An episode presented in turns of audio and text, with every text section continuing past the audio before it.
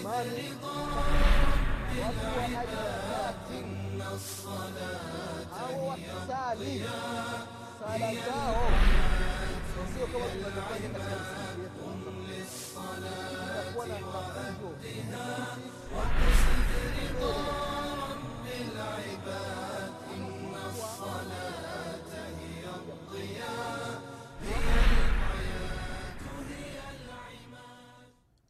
الحمد لله رب العالمين والصلاة والسلام على رسول الله محمد بن عبد الله صلى الله عليه وعلى آله وأصحابه ومن تبعهم بإحسان إلى يوم الدين أما بعد ndugu zangu katika iman ndugu zangu waislam ndugu zangu waumini baada ya kumshukuru mwenyezi mungu subhanahu wa taala na kumtakia rehma na amani kiongozi wetu nabii muhammadin salllahu alaihi wasallam pamoja na ahali zake na masahaba wake na waislamu wote kwa ujumla watakayefuata mwenendo wake mpaka siku ya qiama tunamwomba mwenyezi mungu subhanahu wa taala atujaalie katika hao amin amin amina ya rabalalamin ndugu zangu waislamu tunaendelea na kukumbushana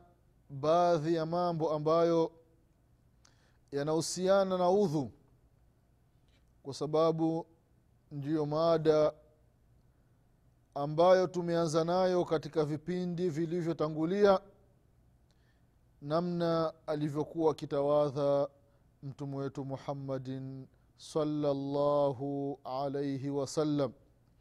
Kwayo ndugu zangu waislamu leo mwenyezi mungu subhanahu wataala akipenda tutakumbushana nukta nyingine kwa sababu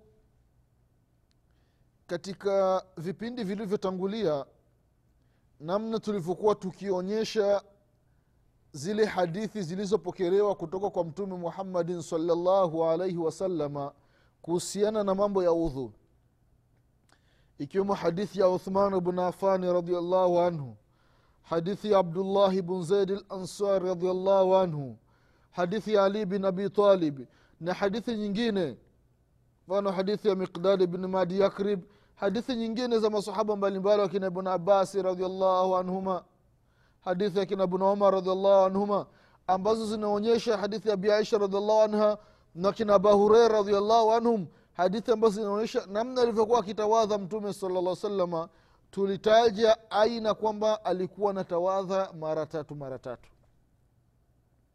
Sasa je ni lazima kila kipi, kipengele mtu atawadhi mara tatu mara tatu? Au yawezekana mtu akatawadha tofauti na idadi ya mara tatu? Tukiangalia katika hadithi ndugu zangu katika imani hadithi ambayo kaipokea imamu lbukhari rahimahullahu ukiangalia katika fathu lbari mujaladi wa kwanza nambari mia mbili na ishirini na sita.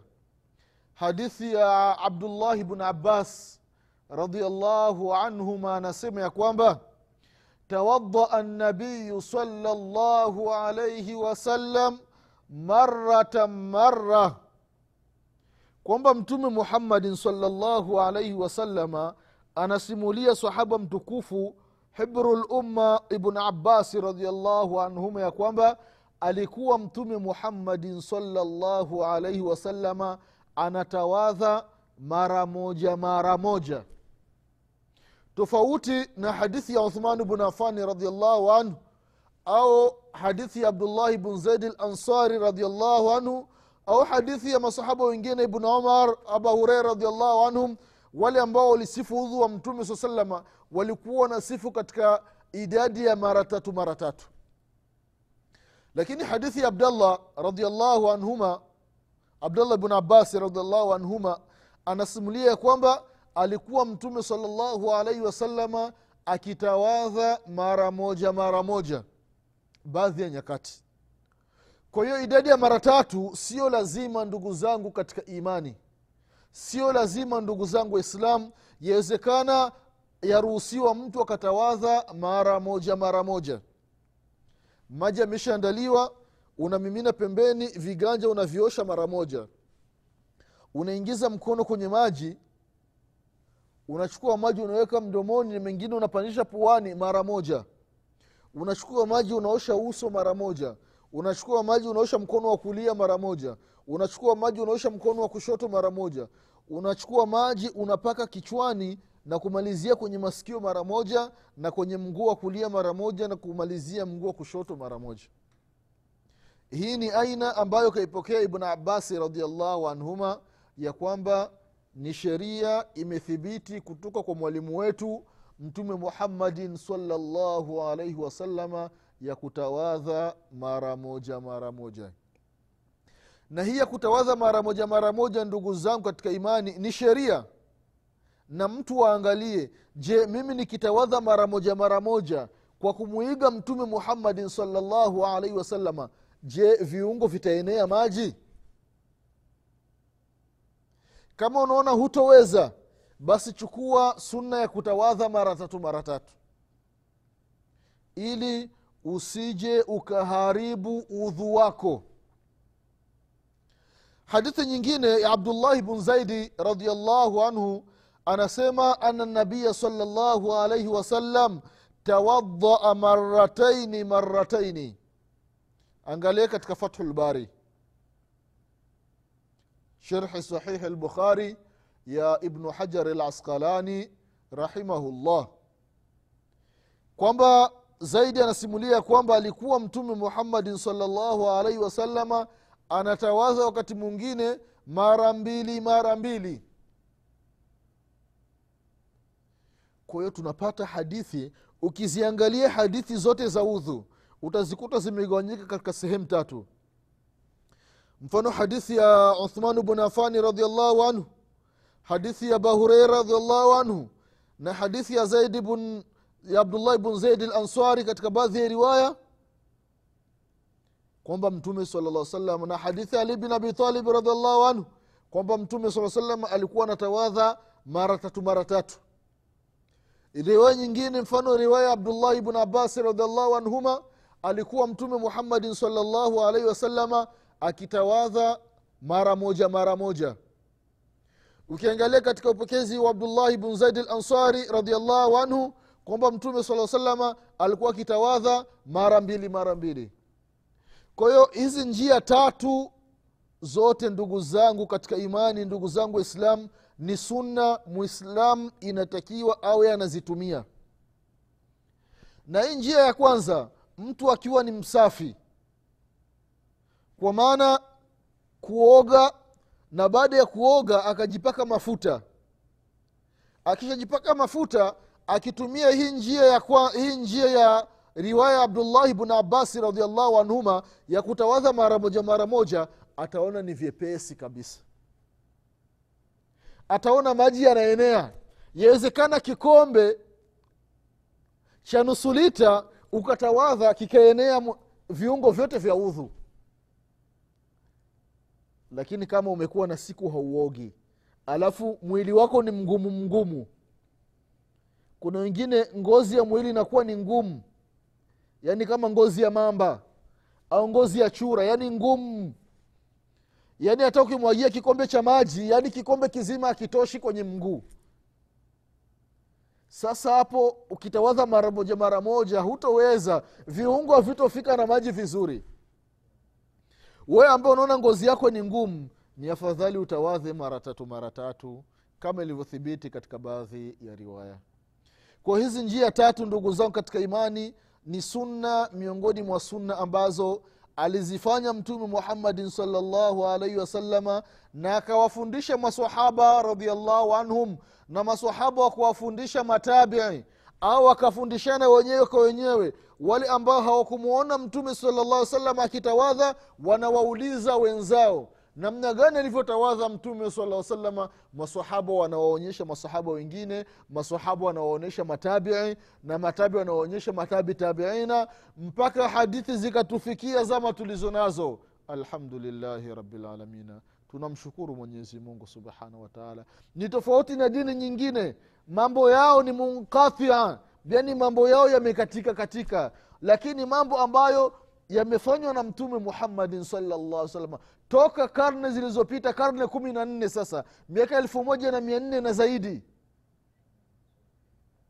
mambo ni musalsal. Yaani mambo yanaenda yanafuatana. Kwa ushahidi huyu kapokea kwa huyu huyu kapokea kwa huyu huyu kapokea kwa huyu mpaka zama tulizo nazo ndugu zangu katika imani. Kwa hiyo mambo ya dini yetu ni mambo ambayo hayana shaka ndani yake. Min awaliha ila akhiriha. Mwanzo mpaka mwisho ni mia kwa mia hamna shaka ndani yake. Kwa hiyo ndugu zangu katika imani swala la kutawadha mara tatu mara tatu ni sunna. Jambo la kutawadha mara mbili mara mbili ni sunna. Jambo la kutawadha mara moja mara moja ni sunna. Lakini tambihi ikiwa mtu atatumia njia ya uthmani bn afani radiallahu anhu au baadhi ya masahaba akiwemo abu hureira radiallahu anhu ya kutawadha mara tatu mara tatu kila kiungo unatawaza mara tatu lakini ukifika kwenye kupaka kichwani na kwenye masikio ni mara moja. Au hadithi ya abdullahi bnu abasi radiallahu anhuma ya kutawadha mara moja mara moja na ukifika kwenye kichwa na kwenye masikio ni kupaka mara moja.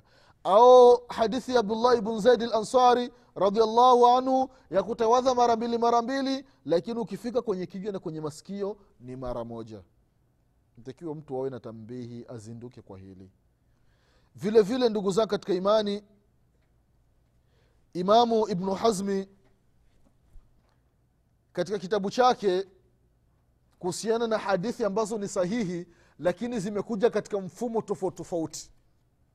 Akaeleza kwa, ya kwamba akataja mlango wa kwanza katika babu sifati wudhui nabii salllahu alaihi wasalama thalathan thalatha akaelezea hadithi ambazo zinazungumzia udhu wa mtume saa salama wa kutaja hadithi zinazoeleza mara tatu mara tatu.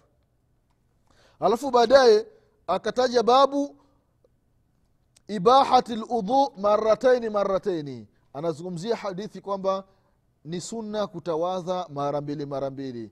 Vile vile akataja hadithi ambazo zinazungumzia ibahati ludhu maratan marata yaani kuzungumzia inaruhusiwa mtu kutawadha mara moja mara moja.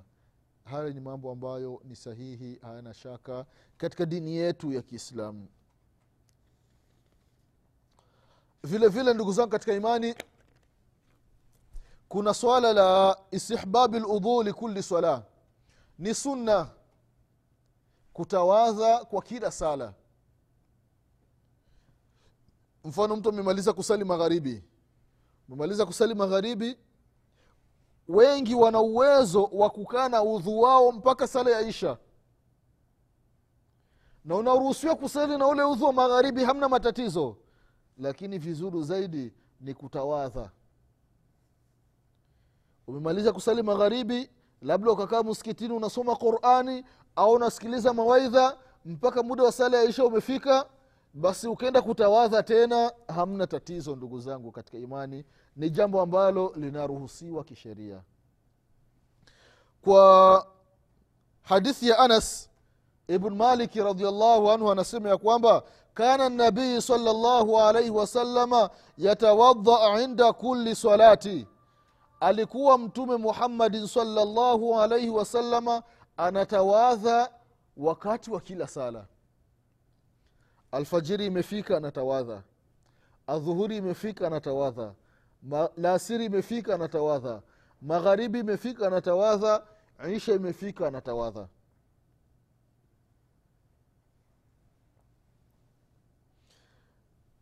ni jambo ambalo halina tatizo. Na hii hadithi ukiangalia katika fathu lbari sharhi sahihi lbukhari mujaladi wa kwanza nambari mia moja na sabini na tatu utakuta habari kama hizi amezieleza ibnu hajar lasqalani rahimahullah. Vile vile ndugu zangu katika imani yaruhusiwa mtu akaswali vipindi vyote vitano kwa udhu mmoja na hii ni kutokana na uwezo wa mtu. Sio kila mtu. Umemaliza kusali alfajiri. Ukakaa na udhu wako mpaka dhuhuri ikafika. Ukasali na ule udhu wa alfajiri. Ukakaa na udhu wako mpaka laasiri ikafika. Ukasali na udhu wa, wa dhuhuri ukakaa na udhu wako mpaka magharibi ikafika.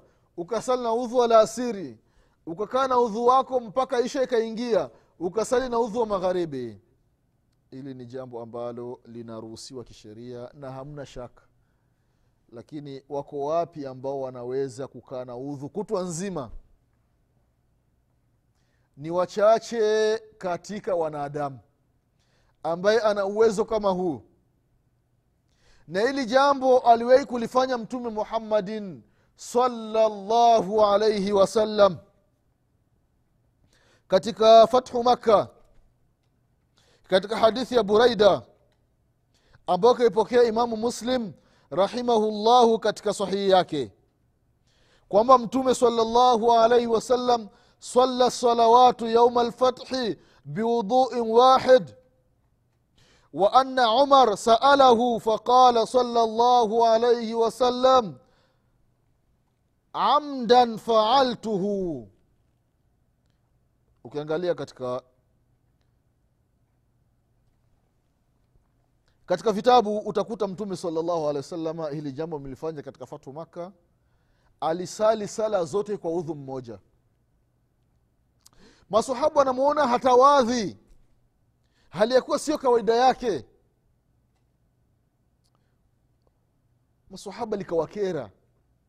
Kama ilivyokuwa hadi masahaba wanapoona mtume saa salama amefanya, amefanya kitu ambacho ni kigeni mbele yao wa hawasiti kumuuliza mtume muhammadin salllahu alaihi wasalama sio kama leo tunavyofanya. Yawezekana shekhe anafanya jambo ambalo linaenda kinyume na sheria maamuma tunaona aibu kumuuliza nikimuuliza shekhe atachukia? Hapana. Dini yetu haendi hivyo ndugu zangu katika imani. Unapoona jambo ambalo limekwenda kinyume au jambo ambalo linafanyika lakini ulifahamu muulize yule ambaye kalifanya hata kama ni shekhe lakini unatumia usulubu ambao ni mzuri. Shekhe salamu alaikum wasalam vipi hali shekhe niliona shekhe kuna kitu umekifanya sijui ni kitu kipya katika dini maake nyewe mashekhe na mambo mengi. Unamuuliza ili upate faida jambo ambalo linaruhusiwa kisheria ndugu zao katika imani na wala usioni aibu. Ndio kuna kisa ambacho baadhi ya watu wana niliweka ukisikia muda mrefu zaidi ya miaka kumi iliyopita. Kuna mtu alikuwa anatoa mawaidha tanzania katika baadhi ya mikoa. Sasa kaelezi ya kwamba kwamba kenya kuna sharifu mmoja aliingia kwenye muskiti alipoingia muskitini watu wanamjua kwamba ni sharifu. Wakampitisha mbele akasalisha. Ilikuwa ni sala ya aljumaa wakati anasalisha yule sharifu akavua kiremba chake halafu akaanza kupepea mbele. Anavua kiremba alafu kana kwamba utafikiri kuna kitu ikuwa anafukuza kwa mbele na kile kiremba mpaka sala ilipomalizika. Watu ambao walikuwa nyuma ya imamu baada ya sala wakamuuliza kusema shekhe tulikuona unavua kiremba alafu unafanya hivi mbele. Yaani amevua kiremba alafu akawa anafanya hivi. Wanamuuliza shekhe ulikuwa unafanya hivyo kwa maana gani? Yule ambaye alikuwa anatoa mawaidha akasema ya kwamba eti huyu sharifu akasema wakati nilikuwa ninasali nilikuwa naona mbwa kalbu anapita anataka kupita kwenye kaburi la mtume muhammadin salllahu alaihi wasalama madina. Kwa hiyo nikavua kiremba changu sasa ndo nikawa nafukuza ile mbwa isipiti mbele. We upo kenya. Ikiwa kisa ni cha kweli upo kenya. Jambo ambalo linafanyika madinati lmunawara eti kwamba mbwa inataka kupita mbele ya kaburi ya mtume muhammadin salllahu alaihi wasalama unaona? Una karama za aina gani? Wewe una una ibada gani mbele ya mwenyezi mungu subhanahu wataala we una cheo gani mbele ya allah tabaraka wataala sasa cha ajabu baadhi ya watu wakaamini wengine hawakuamini. Sasa mmoja kati ya waumini akamwarifu shekhe kwenda nyumbani kwake baada ya sala kupata chakula cha mchana. Wakaenda nyumbani walipokaa barazani wanasubiria chakula yule bwana akaenda akamwambia mke wake kwamba leo ilikuwa ni hatari msikitini. Shekhe alivua kiremba ikabidi awe anafanya hivi tukamuuliza akasema kwamba kuna mbwa ilikuwa nataka kupita mbele ya kaburi ya mtume muhammad salllahu alaihi wasalama ko shekhe akawa anaifukuza. Huu ni sharifu wa hatari ana karama za ajabu ni walii wa mwenyezi mungu subhanahu wataala lakini mwanamke alikuwa ni fatina alikuwa na akili alichofanya akaandaa chakula. Alipoandaa chakula wali na nyama na nini chakula lile sinia la chakula likawekwa mpaka barazani pale. Ni shekhe pamoja na yule mgeni na mwenye nyumba wakaanza kula. Sasa mbele ya mwenye nyumba yule mke wake alikuwa ameweka mayai. Yale mayai alikuwa ameyafunika na wali kila mwenye nyumba akila anatoa yai anakula. Kila akisogea mbele anatoa yai anakula. Lakini mbele ya yule sharifu hamna mayai. Yule sharifu akasema unanifanyia uhuni. Ushenzi kabisa. Wewe unakula mayai alafu mimi mbele yangu hamna mayai. Yule bwana akaondoka. Sharifu yule jamaa akamfata mke wake akamwambia mke wangu umenihuzunisha. Umenifedhehesha mbele ya mgeni umeweka mbele yangu mayai lakini mbele yake kuweka mayai. Ni nyama tu za kawaida. Angalia yule mwanamke kutokana na akili aliyokuwa nayo. Ntakiwa wanawake wa kiislamu wao na akili. Sio kila kitu ambacho mmewekwa anakwambia alafu unakipokea unakiamini unakikubali moja kwa moja. Hapana. Kuna baadhi ya mambo ukiyapokea unayapima kwanza akilini. Yule mwanamke akasema mme wangu mimi nimefanya hivi makusudi kwa sababu gani? Uliniambia kwamba alipokuwa anasalisha aliona mbwa anataka kupita mbele ya kaburi la mtume muhammad salllah salama madina. Kwa hiyo mimi nikaweka mayai mbele yako ili tuone kama atayaona. Sasa huyu shekhe yupo msikitini anaona mbwa ambaye anataka kupita mbele ya kaburi la mtume muhammadin salaa salama madina alafu mayai yako mbele yako haoni. Huyu ni uongo mme wangu. Kwa hiyo mwanaume hapo ndio akazinduka kwao tunarudi kwenye mada ndugu zangu katika imani ni kwamba inaruhusiwa mwislamu kutawadha kwa udhu mmoja kwa vipindi vyote vya sala. Na baadhi ya vitabu wanaandika ya kwamba alimamu abu hanifa numan bn thabiti rahimahullahu waradhia anhu ya kwamba yeye amesali kwa udhu mmoja sala arobaini riwaya nyingine zinasema kwamba alisali kwa udhu mmoja kwa muda wa miaka arobaini. Haya ni maneno ambayo sio maakuli. Yaani hata akili sio akili ya msomi hata mwanda wazimu. Majinun ukimwambia haya maneno hakubali.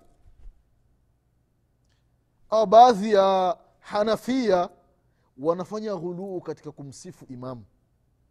Kwayo ndugu zangu katika imani ni habari ambazo sio za kweli ambazo anazushiwa alimamu abu hanifa numan bn thabit. Ni imamu ambaye ni mujtahidi ana elimu lakini baadhi ya watu wanamsifu sifa ambazo hana. Kwayo ndugu zake katika imani tunarudi katika mada ya kwamba inaruhusiwa mwislamu kutawadha kwa kila kipindi. Muda wa sala ukifika unatawadha. Muda wa sala ukifika unatawadha. Muda wa sala ukifika unatawadha au unaweza ukasali kipindi zaidi ya kimoja kwa udhu mmoja. Hili ni jambo ambalo ni la sheria halina shaka na ndani yake na njia zote mbili amezitumia mtume muhammadin salllahu alaihi wasalama kwayo ndugu zake katika imani kama ilivyokuja katika hii hadithi ya omar alimuuliza mtume saa salama mbona unatawadha kwa udhu mmoja? Sala zote unasali hali ya kuwa umeshatawadha unatawadha ulitawadha mara moja tu mtume saa salam akamjibu akasema amdan faaltuhu nimefanya hivi makusudi. Ili nini? Ili muone ya kwamba ni sheria. Mtu anapokuwa na udhu labda amesale ametawadha akasali magharibi anapomaliza magharibi anasubiria sala ya isha anaruhusiwa kusali na ule ule udhu. Sio lazima atawadhe kwa haya ni mambo ambayo ni ya sheria ndugu zangu katika imani na ni mambo ambayo yapo ndani ya dini yetu na ni jambo ambalo linafaa na wala halina shaka ndani yake. Kwa hiyo ni mtu mwenyewe kujiangalia. Je mimi uwezo wangu na uwezo wa kuhifadhi udhu? Kuanzia dhuhuri mpaka la asiri na uwezo wa kulinda udhu wangu lakini vyakula tunavyokula mtu unakula maharage. Kulinda udhu wako inakuwa ni vigumu. Mara kwa mara mtu unakuwa unajamba kwa hiyo inawezekana sasa mtu anakuwa iko na shaka Aa, mimi sijajamba niko na udhu sala imefika ngoja nitoaze na ule hapana. Vizuri ni kuondoa shaka mwislamu huo unatawadha ukiwa unajijua kwamba huna uwezo wa kuhifadhi udhu tosheka na kutawadha kila kipindi kikifika unatawadha kila kipindi kikifika unatawadha umemaliza kusali magharibi kama utakuwapo msikitini au utakuwa umetoka kidogo hauna uhakika je udhu umetenguka au kutenguka? Vizuri kuondoa shaka nenda tena ukashike udhu usali na udhu ambao hauna shaka ndani yake. Kwa hiyo ndugu zangu katika imani mtume salllahu alehi wasalama mpaka kufikia kufanya hivi kwa kutawadha na udhu mmoja anatufundisha ya kwamba njia zote mbili zinaruhusiwa kisheria. Kusali na udhu mmoja vipindi vyote na nitegemea na sala sasa ni mtu mwenyewe namna gani ataulinda ule udhu wake? Au kila kipindi unatawadha yote ni jambo ambalo ni la kisheria jambo ambalo halina shaka na ndani yake. Hizi njia mbili mwislam anaruhusia anaruhusiwa kuzitumia wakati wowote sehemu yoyote muda wowote. Kwa haya machache ndugu zangu katika imani na watazamaji wetu wa kipindi cha udhu kwa leo tutaishia hapa. Mwenyezi mungu subhanahu wa taala tunamwomba tukutanishe katika kipindi kijacho tunamwomba mwenyezi mungu subhanahu wa taala atusamehe madhambi yetu. Mwenyezi mungu subhanahu wa taala awasamehe wazazi wetu. Mwenyezi mungu subhanahu wataala awasamehe wake zetu. Mwenyezi mungu subhanahu wataala awasamehe mashekhe zetu. Mwenyezi mungu subhanahu wataala tunamwomba atufishe hali ya kuwa ni waislamu na atufufue siku ya kiama nyuma ya mtume muhammadin salllahu alaihi wasalama kwa haya machache ninasema subhanaka allahuma bihamdik ashhadu an la ilaha illa anta astaghfiruka wa atubu ilaik subhana rabbika rabi lizati ama yasifun wasalamun ala lmursalin والحمد لله رب العالمين والسلام عليكم ورحمة الله وبركاته وأدها واقصد لطراب العباد إن الصلاة هي الضياء هي العباد قم للصلاة وأدها واقصد رضا رب العباد